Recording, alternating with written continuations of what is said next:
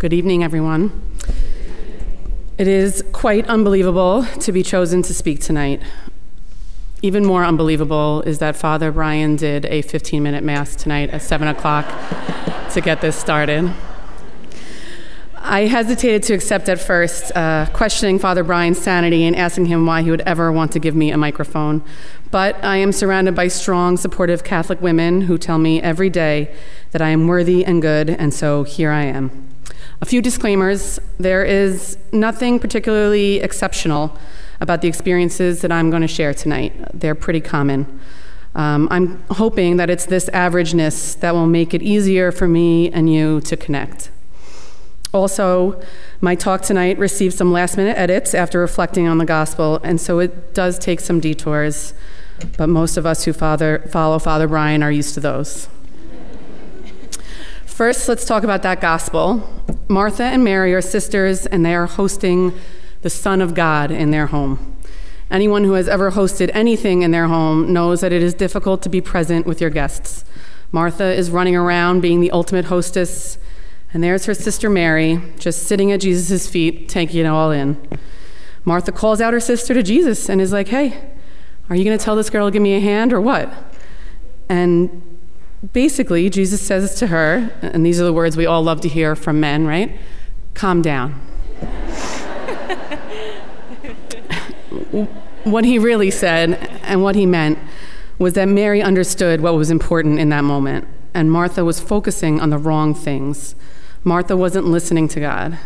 For the record, I'm a Martha. And I think she is represented unfairly here. I think there are times when we need to be Mary, but also times when we need to be Martha. After I was asked to speak, it just so happened that my husband John and I had a weekend getaway planned without the kids.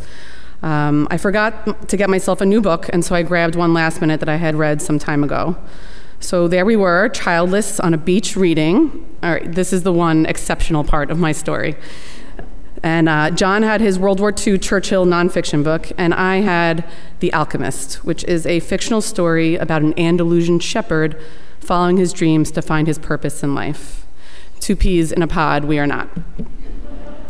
In this book, there's a story about a boy on a journey for the secret to happiness, and the boy travels through a desert for a long time in search of a wise man who holds the answers.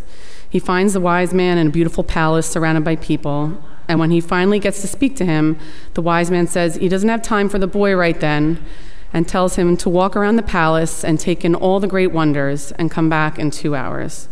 And then he said to the boy, Meanwhile, I want to ask you to do something. And he hands the boy a teaspoon that held two drops of oil. As you wander around, carry this spoon with you without allowing the oil to spill. So the boy walks all over the palace, up and down the stairs, with his eyes fixed on the spoon so as to not spill a drop. And after the time had passed, he returned to the wise man, and the wise man asked the boy, What did you think about my Persian tapestries and my beautiful gardens? Did you read the impressive parchments in my library? The boy was embarrassed and explained that his only concern had been not to spill the oil that the wise man had entrusted to him. The wise man sent him out again to see all the marvels of his world. This time the boy saw them all, and upon his return to the wise man, he relayed all the details he observed. But where are the drops of oil I entrusted to you? asked the wise man. Looking down, the boy saw that the oil was gone. And so the wise man said, Well, there is only one piece of advice I can give you. The secret of happiness is to see all the marvels of the world and never forget the drops of oil on the spoon. When I read this the first time, I remember thinking that it was a simple idea to grasp and maybe even to carry out. I was not yet married and did not have children and had two healthy parents, and life's distractions were not as pronounced as they are today. The wise man was saying, Remember what is important. Okay, I got it. This time around, reading it, it resonated differently. This time, the wise man's task seemed harder. I cannot remember a time when I did not struggle with balance. I am an all or nothing perfectionist, striving toward moderation but always falling short. I am a self aware control freak that, despite that awareness, does not know how to ask for help. And this time, reading this story, I thought of the spoonful of oil as my faith and how hard it is to prioritize my faith when my attention is being pulled in so many different directions. When I am so distracted by a need to be so many things to so many people when I play so many different roles in this life How do I not spill the oil? How do I sit and listen to God at the same time? How can I be Martha and Mary? There are different forms of distractions in our lives. It's not always life's responsibilities that we focus on. The time in my life that I was furthest from faith is very easy for me to pinpoint, and I probably had the least amount of responsibilities at that time. Right after high school graduation, talk about marvels of the world, 18 years old with a fake ID, away from home, no one to check in with, freedom to choose for myself. Well, I chose poorly. Master of time management, I was not. I was surrounded by new friends. None of them were Catholic, most of them did not practice any religion. I don't think I would have considered it peer pressure, but it was definitely not cool to be religious. So, separated from my faith and not attending Mass regularly for the first time in my life, I was a walking after school special, and it all caught up to me pretty quick. At home in high school, I was an honor roll student athlete, but away at college, I was everything I never thought I would be. I barely made it through my sophomore year. As a result, I sank into a pretty deep depression and continued to make decisions that brought me further and further away from the faith that I was raised with.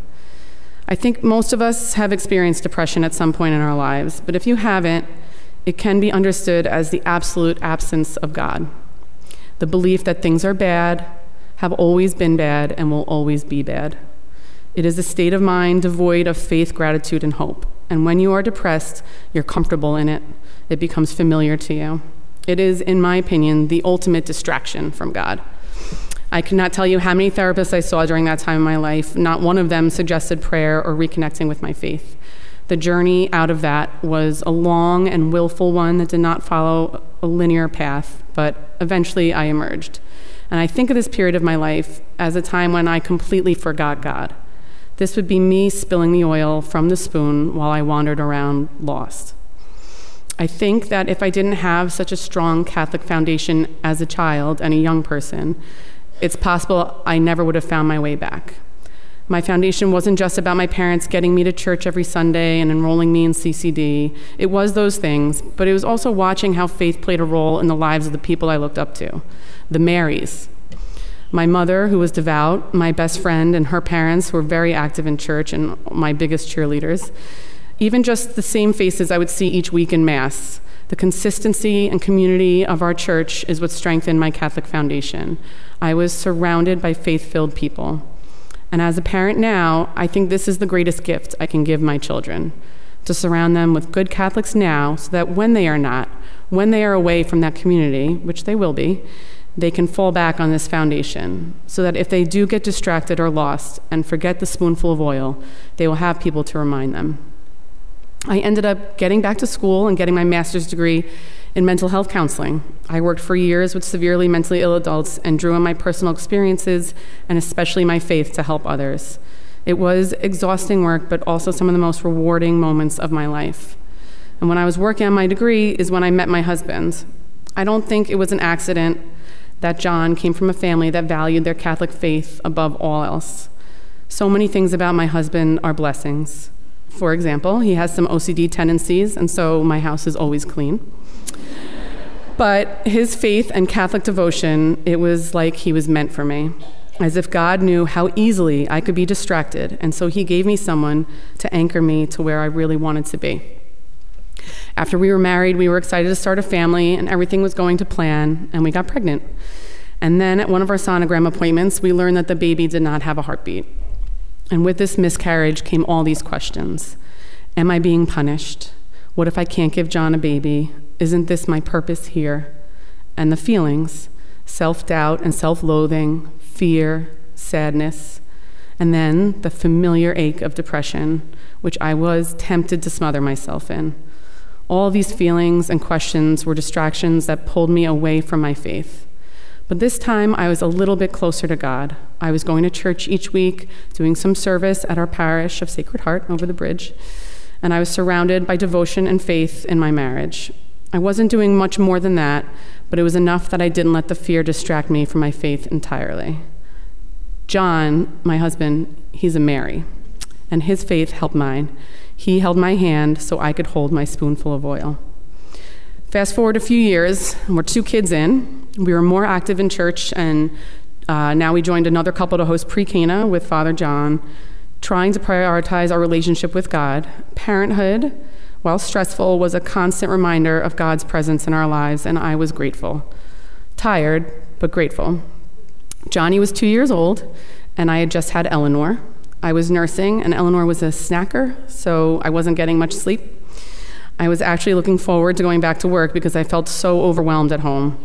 I was so needed by these two small humans, and I was exhausted.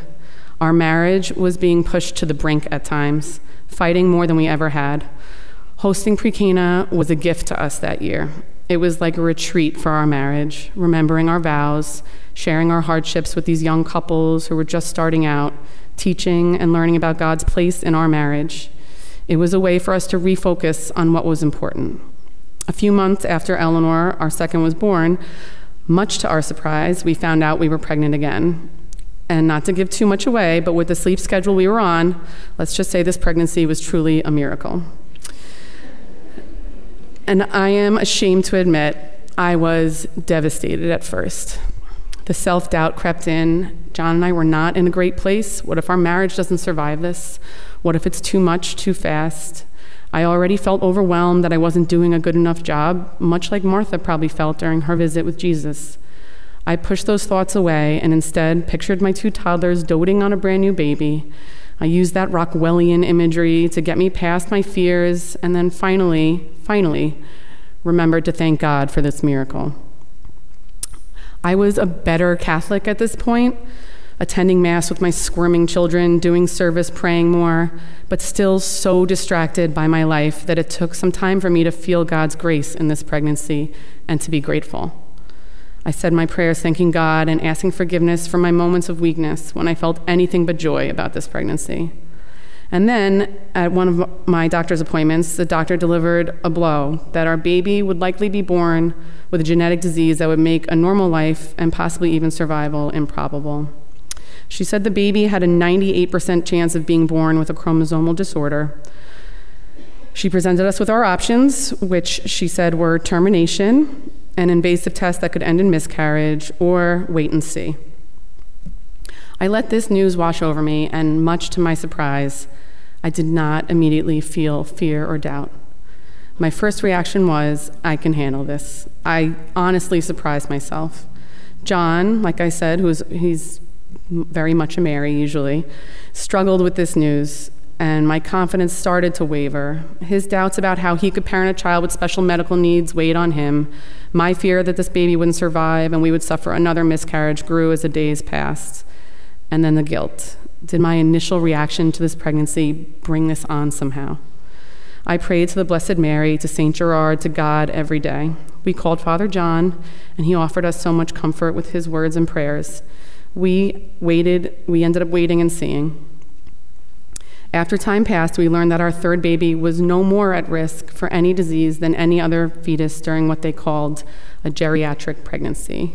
I was 34.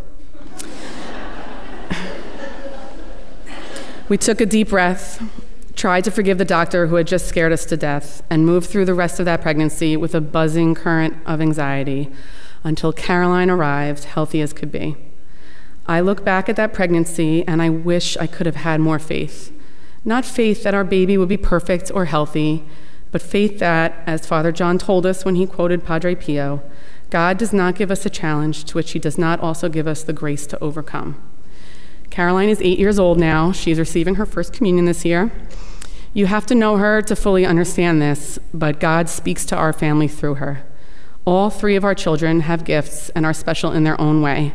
Caroline's gift is her goodness and proximity to God. She is famous for Q&A with priests after mass, fact-checking their homilies and trying to gain a deeper understanding of their messages. Her favorite thing to watch on her iPad is Bible cartoons, which I didn't even know were a thing. Every day, she reminds us to pray. She just did it today before dinner. Every day. She is our spiritual cheerleader. There is nothing we can't do with God, and God is the one to thank for everything good. I don't think it's an accident that she turned out like this. I truly believe that she is who she is as a reminder that I need to have faith in what I understand to be true as a Catholic. She is my constant reminder to remember my spoonful of oil.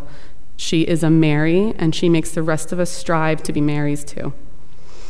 Since Caroline's arrival, rounding us out into a family of five, our lives are insanely busy. Things have changed, and it's not like when we were growing up and our parents would just kick us outside every day after school. The kids all have organized activities and sports from a young age that require multiple practices a week, travel on the weekends, and an engineering degree to figure out the equipment. I am very involved at the kids' school at Long Beach Catholic as a parent, a school board member, co president of the Parents Club, among other things. I was just sending out March's lunch orders from my car before I came in here tonight. Um, my little sister had her first baby a year ago, and I am blessed with a few days a week of watching my nephew.